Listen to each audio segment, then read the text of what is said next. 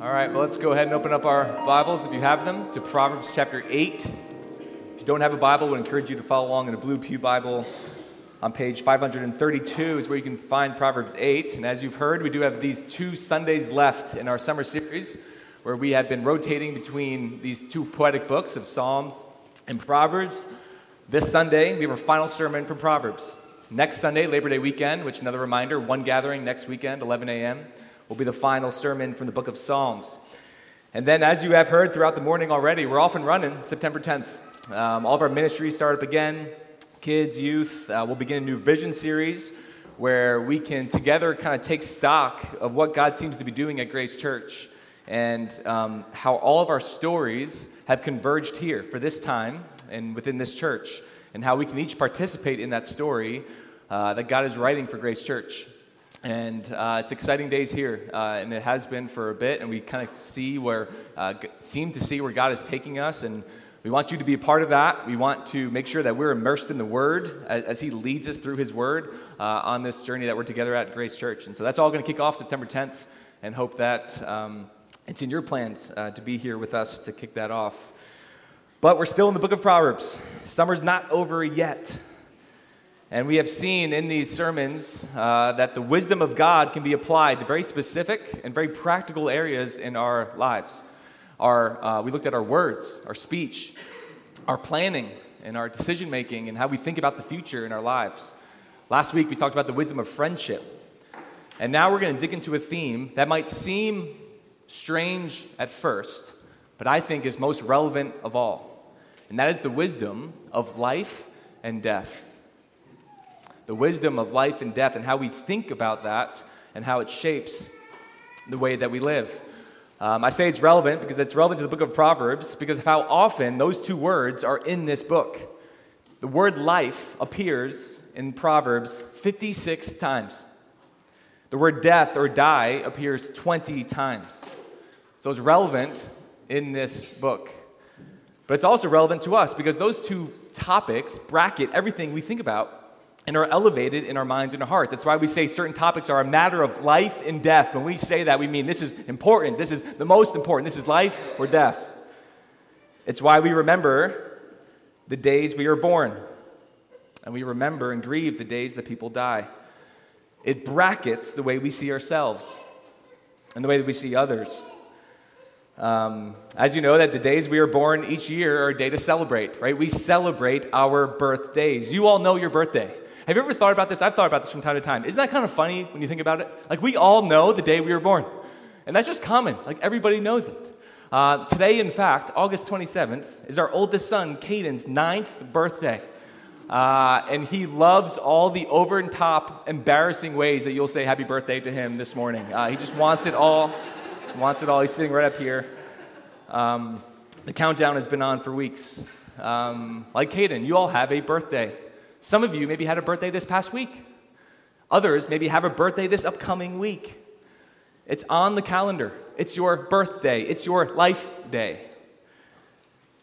And the reality is, we don't talk about it as much, nor do we want to. You also have a death day. And you don't know that day, but that day is also on the calendar. And when others in our lives have a death day, we remember that too. We remember it in our grieving, not necessarily in celebrating. Yesterday, we held the memorial service for a longtime Grace Church member, Janet Boslin, who Matt just prayed for, for her and her family. Um, like anyone else, when you read about Janet, um, the first thing you would see in her obituary are the brackets of life and death. It's the first thing you see. When was she born? When did she die? So you have the birthday, birth year, a dash, and then a death day and a death year. Janet Boslin, June 16th, 1934, dash, July 30th, 2023. But when the book of Proverbs talks about life and death, it's not just or even primarily talking about the year at the front or the year at the end. The book of Proverbs is interested on how you live out the dash that's in the middle. You don't control the numbers on your obituary, but you do have some say in the dash in the middle. And the Proverbs has a lot to say about that dash. How are you living out your dash? True wisdom is knowing that there's a way to live out your time here that is under the shadow of death. That can be true, where you could be dead even as you live. But true wisdom also says that there's, a, there's knowing a way to live life to the fullest where you can say, truly, I am alive even as I die. So, in God's design, we don't control the years, but how can we live out our lives to the fullest? And we're going to be in Proverbs chapter 8, and we're not going to read all of Proverbs 8, but it speaks about wisdom. Wisdom as a person calling out to mankind. And so we're going to go to the end of the chapter, chapter 8. We're going to read verses 32 to 36. And now, O sons, listen to me. Blessed are those who keep my ways. Hear instruction and be wise, and do not neglect it. Blessed is the one who listens to me, watching daily at my gates, waiting beside my doors. For whoever finds me finds life and obtains favor from the Lord. But he who fails to find me injures himself. All who hate me love death. All right, well, one thing, maybe the primary thing I've tried to make clear this summer as I've gone through these sermons in the book of Proverbs is to convey the critical point that wisdom in the book of Proverbs is first and foremost a person. We've said that every week in our series. Wisdom is first and foremost a person before it's a way you can live. And the reason why is because if Proverbs is plucked out of context of the rest of the Bible, you just take this book and you just read this book, um, here's what it could be it could be seen as a guideline on how to live a good life. Um, how to live a successful, upright life, and, and, and the way you can better perform at doing good. If you listen to Proverbs, you obey Proverbs, you'll, you'll be wise, you'll, you'll be good, you'll get success. And then that will determine if you're, in fact, if you're good, is if how well you follow this book. And, and the reason why that's so dangerous is because our hearts are drawn to that. That, that, that. That's the very mentality our hearts are drawn to, that sort of thinking of self justification. It's why it's so common for even people who maybe grew up in a church their entire life, grew up in a religious family a religious household, even as they get into adulthood, um, could, could live their lives and still think that their salvation is based upon their behavior first and foremost. That, that, that their character, they say, I'm a good person. I've, I've had this background. I, I've followed the guidelines. I've figured out how to follow the rules, and I do pretty good at it. And I might not be perfect, but, but the good sure outweighs the bad. And it's tragic how many people, again, grew up in a religious you know, household on some spectrum, will think that that is what defines them. Their own behavior is their self justification. But when true wisdom is seen first as a way of living, it leads to death. But Proverbs presents itself as wisdom being a person, wisdom personified, as we just read, wisdom speaking out. And then, when taken in context with the rest of the Bible, the Bible goes on to reveal that Jesus is that person. In 1 Corinthians chapter 2, Paul is writing to the church in Corinth and he refers to Jesus as Christ, the, the power of God and the wisdom of God. Jesus, the wisdom of God. Jesus is the person that Proverbs is talking about. You can go back and read Proverbs, including all of chapter 8, and, and, and, and read it as if Jesus himself is saying those words. It can be pretty powerful to kind of go back and the lens of Jesus, read that book again. That's only in Jesus you can be truly good, not yourself. It's only in Jesus you can be truly wise and live life to the fullest. Whoever finds me finds life. What's that actually mean, though?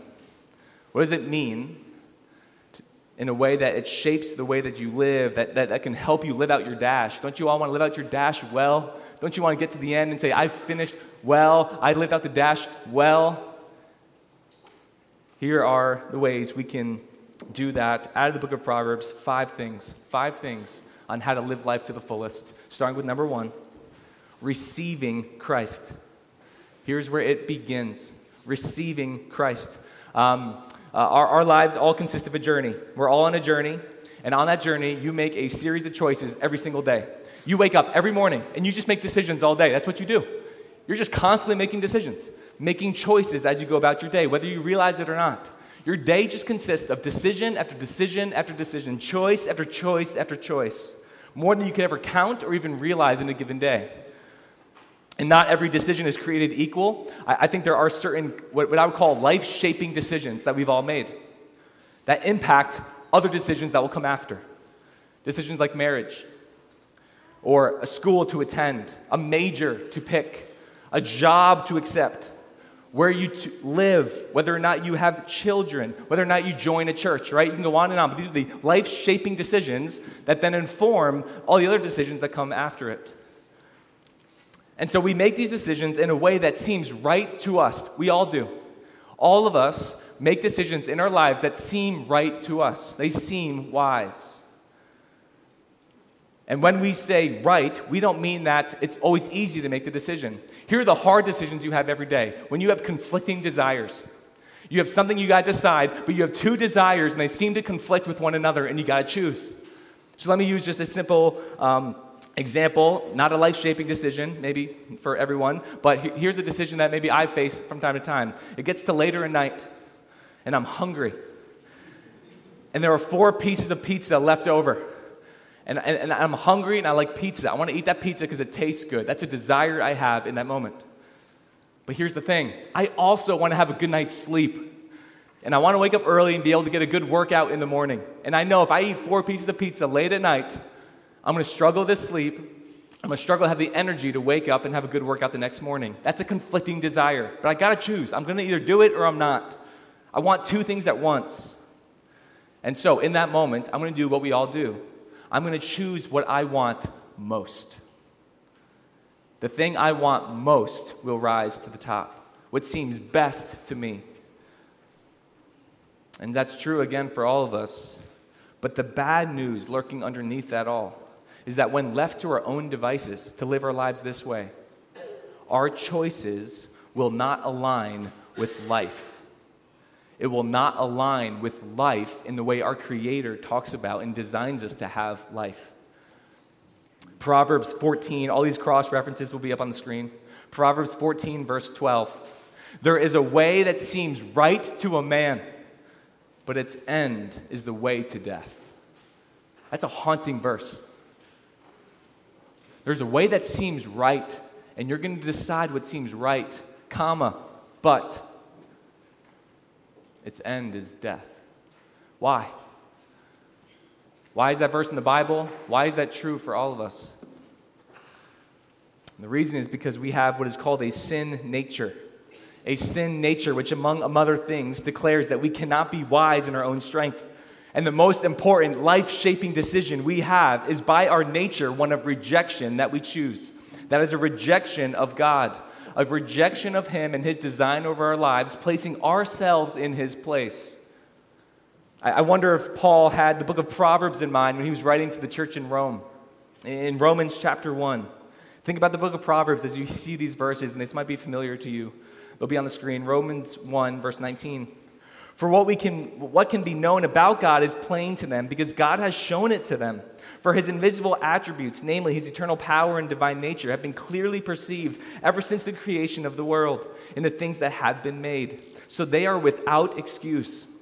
For although they knew God, they did not honor him as God or give thanks to him. But they became futile in their thinking, and their foolish hearts were darkened. Look at verse 22. Think about the book of Proverbs. Claiming to be wise, they became fools and exchanged the glory of the immortal God for images resembling mortal man and birds and animals and creeping things. There is a way that seems right to man, but its end is the way to death. And the truth of the good news of the gospel begins with a revelation to that truth that without Christ we are dead even as we live. And it is because it is in our nature that we are without Christ that we need to receive Christ. That's why it starts here. You want to live out your dash well? It begins here. Receive Christ. This is why he came. Jesus came not to make you a nicer person, but to make you a new person. We don't need to be made nice, we need to be made new. And it's why the cross is so central in our teaching. It's why one of the reasons we take the Lord's Supper every week is to dwell on the cross, because without the cross, we have no hope. Uh, John Stott, who wrote in his well known book called The Cross of Christ, he puts it this way. He's compelling to me. I'm going to share it, it'll be on the screen. He says, The essence of sin is we human beings substituting ourselves for God, while the essence of salvation is God substituting himself for us. We put ourselves where only God deserves to be, in charge of our lives, while God puts himself where we deserve to be, being punished on the cross. That is our only hope. So, did Jesus come in anger towards you and bitterness towards you? No. He came declaring, as he did in John 10 10, the thief comes only to kill, to steal, and kill and destroy. I came. I came that they may have what? Life and have it abundantly. Just because you're breathing doesn't mean you have life in God's eternal eyes. He came so that you might have life. Or, as wisdom personified said in Proverbs 8, for whoever finds me finds life. And, and, and, the truth, the more you dig into that, it just gets better. It gets better and it gets better that He came and found you. You need only to receive Him. And if you've not made that decision, that is the decision that is in front of you. Of all the decisions you make today and the rest of your life, this is where it begins. No other choice is going to matter. Have you received Christ? Have you placed your faith and your trust in Jesus Christ? Nothing else will matter until it begins there. But then, upon receiving Him, what's it look like now to live unto Him? By God's grace, many of you have received Christ. So now, how do you live that life in Christ to the fullest, abundantly? What's that look like for you today, tomorrow, next year, Lord willing? Let's go to number two treasuring Christ. Life to the fullest is receiving Christ and then treasuring Christ. Proverbs 10, verse 2. Treasures gained by wickedness do not profit, but righteousness delivers from death. And then Proverbs 24, verses 13 and 14. My son, eat honey, for it is good, and the drippings of the honeycomb are sweet to your taste. Know that wisdom is such to your soul. If you find it, there will be a future, and your hope will not be cut off. This is important. Um, the primary evidence that your heart has been transformed is not your outward behavior but your inward treasuring of Christ. It is your primary evidence, not your outward behavior. We'll get there in a moment, but your primary evidence starts with your inward treasuring of Christ. Uh, this is a topic that perhaps I am most passionate about because it is the difference between knowing about God and knowing God. Knowing about God stays in your mind. You know about the cross and the meaning of Easter. You know about his birth and the meaning of Christmas. You know about Jesus' death and resurrection. You know about the empty tomb. Uh, you know about the Christian life. You know about the norms that come with it what it kind of supposed to look like. You know about moral living and, and, and what a Christian is supposed to do. And those things are not unimportant, they are vital, but they are not enough. And many people are fooled into thinking that because they know about God, that that means they actually know Him. But knowing God is when that which you know in your mind is treasured in your heart. That's how you know.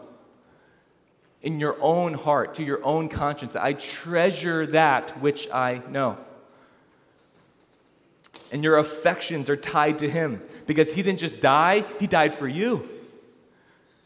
He, he doesn't just forgive in general, he, he forgave you, He forgave your sin. He redeemed your story. This is faith, not just that He existed, but He came for you. That's when it goes from your mind to your heart. And it's an explosion of realization of God's grace in your life. That when you truly understand grace, like real grace, you'll treasure Him. How could you not? There's nothing in you that was worthy of redemption, purely His grace towards you and it's real. and it leads to the fullness of life from the inside out. This is why, as we sang this morning, why believers can rejoice in their sufferings. That's a foreign concept to everybody else in the world that you can not only endure your sufferings, but you can rejoice in your sufferings because our outward circumstances are not what define us. What defines us is our adoption as sons and daughters of the Most High God. That's what defines you. And so, what separates Christians from the rest of the world is not outward success, it's not the absence of outward suffering, but it is the presence of inward treasuring. That's what separates us the presence of inward life, a treasure that will never be taken from you.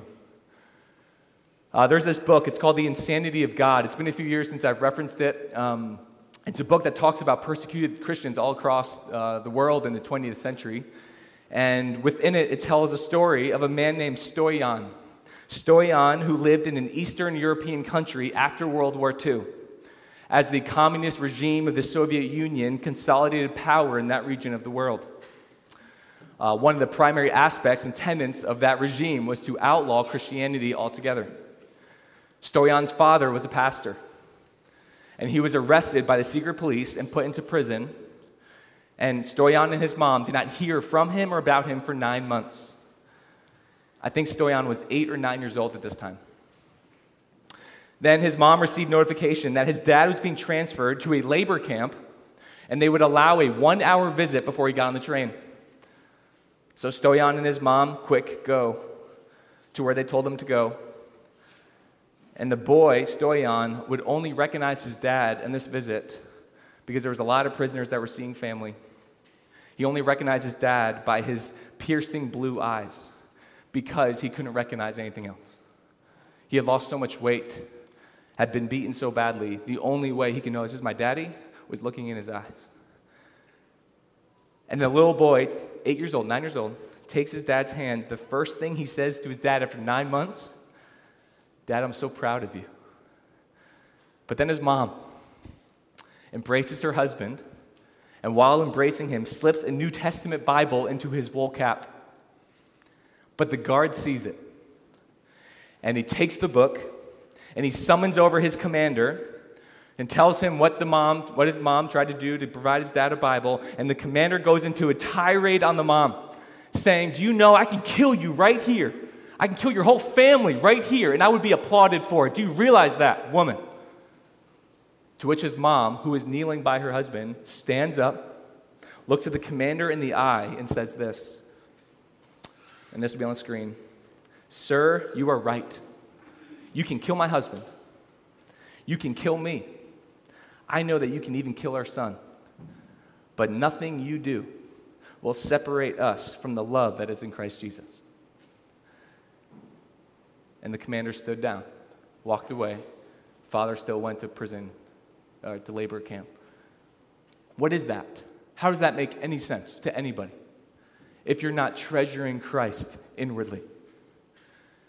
That is what separates believers in this world. Not more success than other people, not the absence of suffering, but it's living in a freedom that you will never be separated from the love of Christ.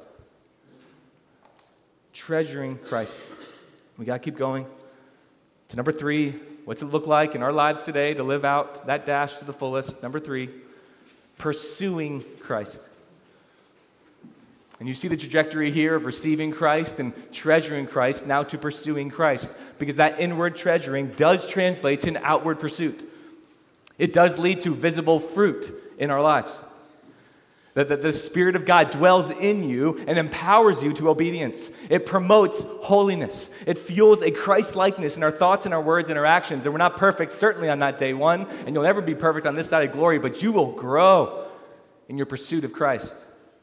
Uh, Proverbs 18:10 says this: "The name of the Lord is a strong tower. The righteous man runs into it and is safe." The righteous man runs into it, pursues it, pursuing the Lord. He's our strong tower. So here's what true wisdom means for our lives. It means that every choice and decision that we are talking about, every choice, every decision in your life is sought to be brought under the lordship of Christ. Every decision is brought under the lordship of Christ. And so now our lives serve as a fragrance that is pleasing and glorifying to Him. There's nothing too small to offer up to the Lord. It's an all out daily pursuit. And you won't pursue God in the big things unless you first pursue God in the small things.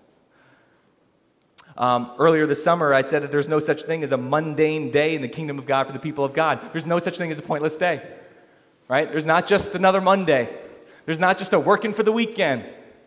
Every day for the people of God is meaningful in the kingdom of God. Uh, this past week, there was an article published on the Gospel Coalition by a guy named Alan Noble. Alan Noble, the author who's been very honest. Uh, it's not the only thing he writes about, but he's been honest about his lifelong battle with depression.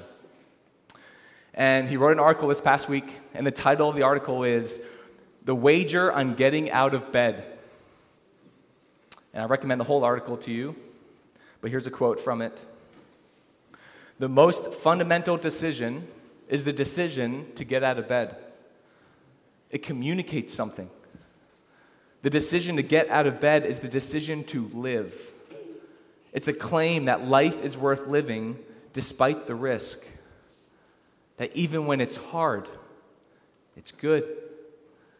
Even when you don't feel that it's good. Even when goodness is unimaginable, it's good.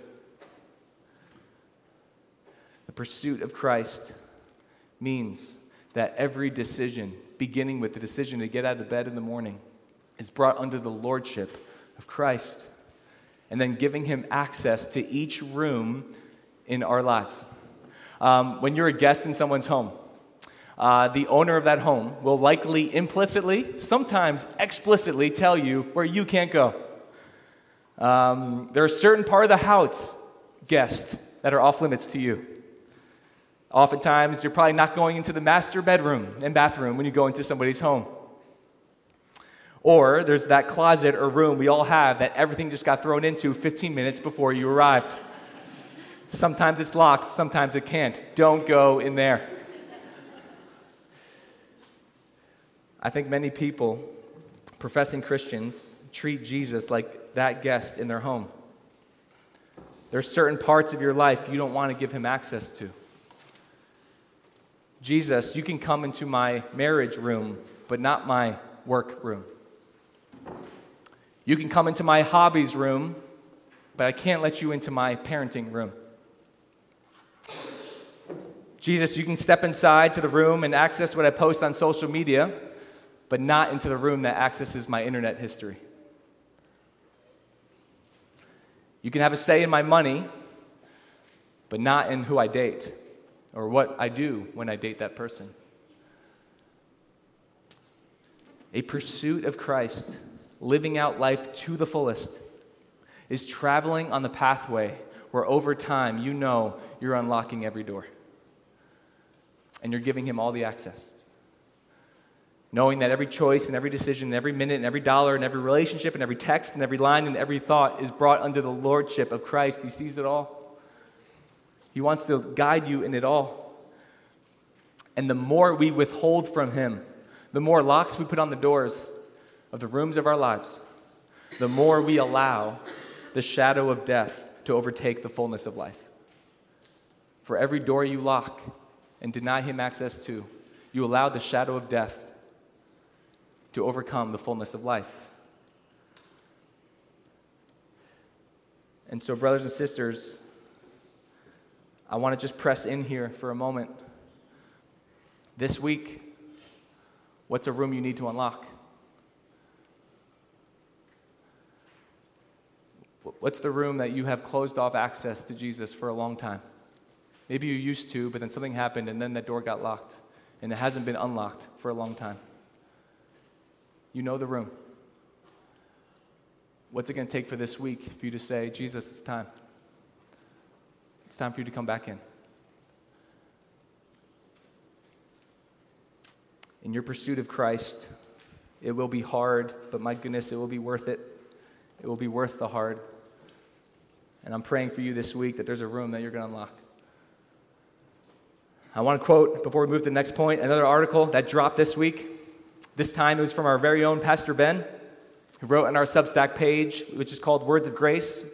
He wrote an article entitled, Wisdom Means Factoring God into Your Life.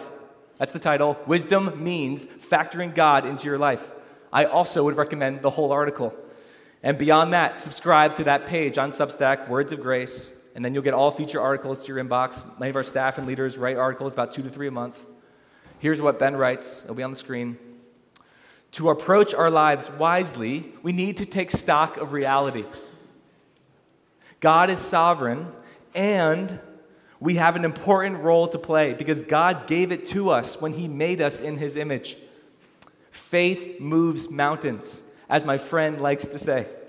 So pick up your shovel and start digging. Start digging, unlock the rooms, pursue Christ. It is a lifelong, joyful affirmation that mean, wisdom means factoring God into your life. All right, we got two more. How do you live out your dash to the fullest? Number four, spreading Christ. Spreading Christ. When you pursue Christ, it's not only for the glory of God, it's not only for our joy, but it's for the flourishing of others around you. Right? Proverbs 11, verse 30. The fruit of the righteous is a tree of life. Look, and whoever captures souls is wise. The fruit of a righteous life is a tree of life, and whoever captures souls is wise. Spreading Christ in the way that you live. Uh, we know, and some of you experienced in your life, that the primary way God reveals himself to non believers the, the primary way God reveals that there's a way for people in our broken world to experience life, like true life and life to the fullness, is through the lives and influence of His people. In other words, through you. That's His primary goal and aim. Through the local church and through those who make up the local church, to spread Christ through you. So at Mega Sports Camp this past uh, summer, uh, is that still last month? I don't know. I'm losing time. Yes, it was in July uh, our church's VBS program, one of the daily kind of take home points was this be influential. That because of what Jesus has done in you, you can be influential. And when that point was hammered home to over 100 kindergarten through fifth graders, they are hearing that influence, influence is not something that makes much of us. Like it is to be an influencer in our celebrity, social media crazed world. But an influencer is something that makes much of him. You can be influential in your life, you can make much of him. And true wisdom is recognizing that collateral benefit of your life, that your life is never just about you. Even if you think it's about you, it's not about you. That there is always either a collateral benefit to the way you walk in the ways of life, or there's collateral damage in the way that you walk in the ways of death. It's going to spread something. What's it going to spread? We're all influencers, whether we realize it or not. We're all making disciples, to put biblical language on it. The question is, what are you influencing them towards? The question is, what are you making disciples of? We are called to spread Christ, to make known the name, power, and grace of Christ. And may it be true of us, may it be true of us that as we look back on our lives, as we approach our death day, it's on the calendar, whenever it's going to be for all of us, that as you approach your death day, that you can be able to look back on your life and say, I pursued my calling to spread Christ in the ways that He's uniquely gifted and given me the opportunity to. Um, end of August, students, you're all preparing to head back to school in the next couple of weeks. Some of you are going this week, others of you are going next week. We got elementary school students in the room, middle school, high school. You're, you're, you're probably thinking about a lot. There's a lot of preparations you're making, your parents are making. You're thinking about classes, you're thinking about fall sports, you're thinking about your friends, or reconnecting with your friends, or for new clubs you might try. Keep thinking about those things. Can I ask you to consider how you will be influential this school year? How can you be influential Meaning, how can you spread Christ this year? Can you factor that into your thinking these next couple of weeks? Not just talking to the public school kids, right? We all know Christian schools need Christ spread within them as well, encouraging you, promoting each other within holiness. Wherever you are, homeschool, private school, public school, how will you spread Christ this upcoming school year?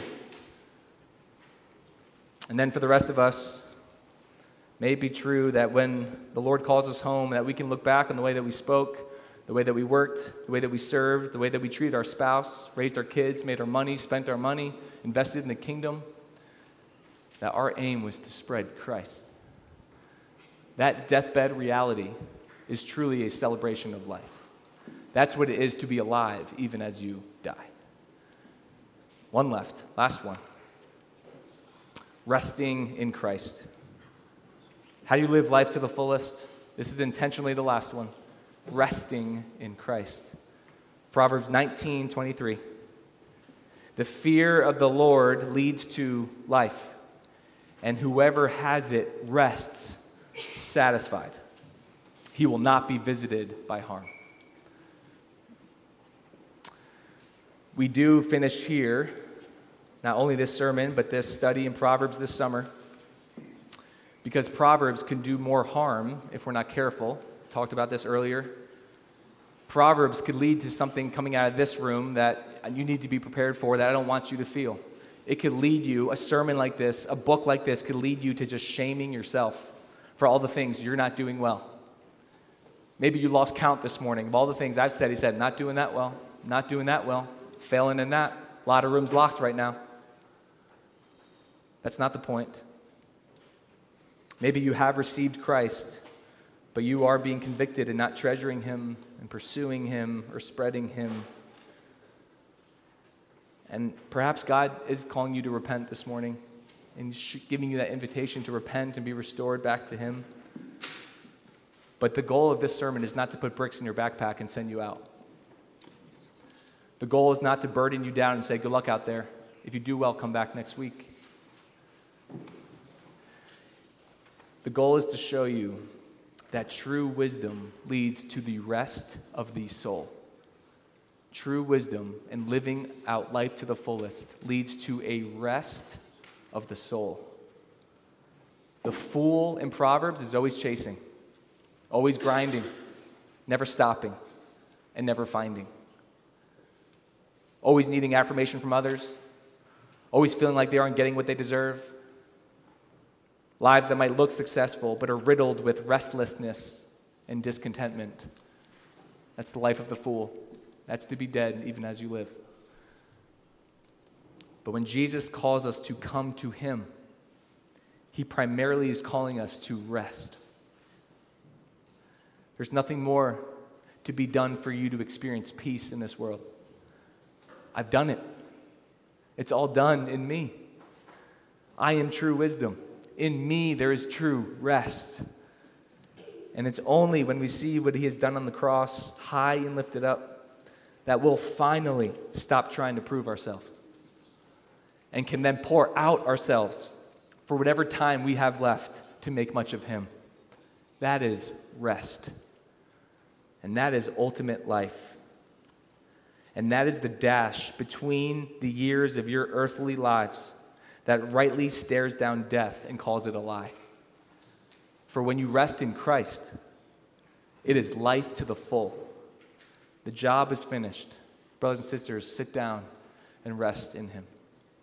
Let's pray. Father, we thank you for this entire book of Proverbs. We thank you how it constantly calls us to true wisdom, meaning it constantly calls us to fix our eyes on your Son, Jesus. And through Jesus, Lord, that we can live out our very daily lives and endure and persevere and even rejoice through the ups and downs of these lives, knowing that our value is secure in you, our rest of our soul is secured in you, and that is the fuel through which we can pour ourselves out for your glory. Lord, the pressure is off. We are sons and daughters of the Most High God, and you have empowered us and equipped us to treasure you, to pursue you, to spread your name, and yes, to find our rest in you, Lord. Let it be that it is truly your Son Jesus who is our hope in both life and death. And it's in your name that we pray all these things. Amen. Amen. Let's stand together and respond in song.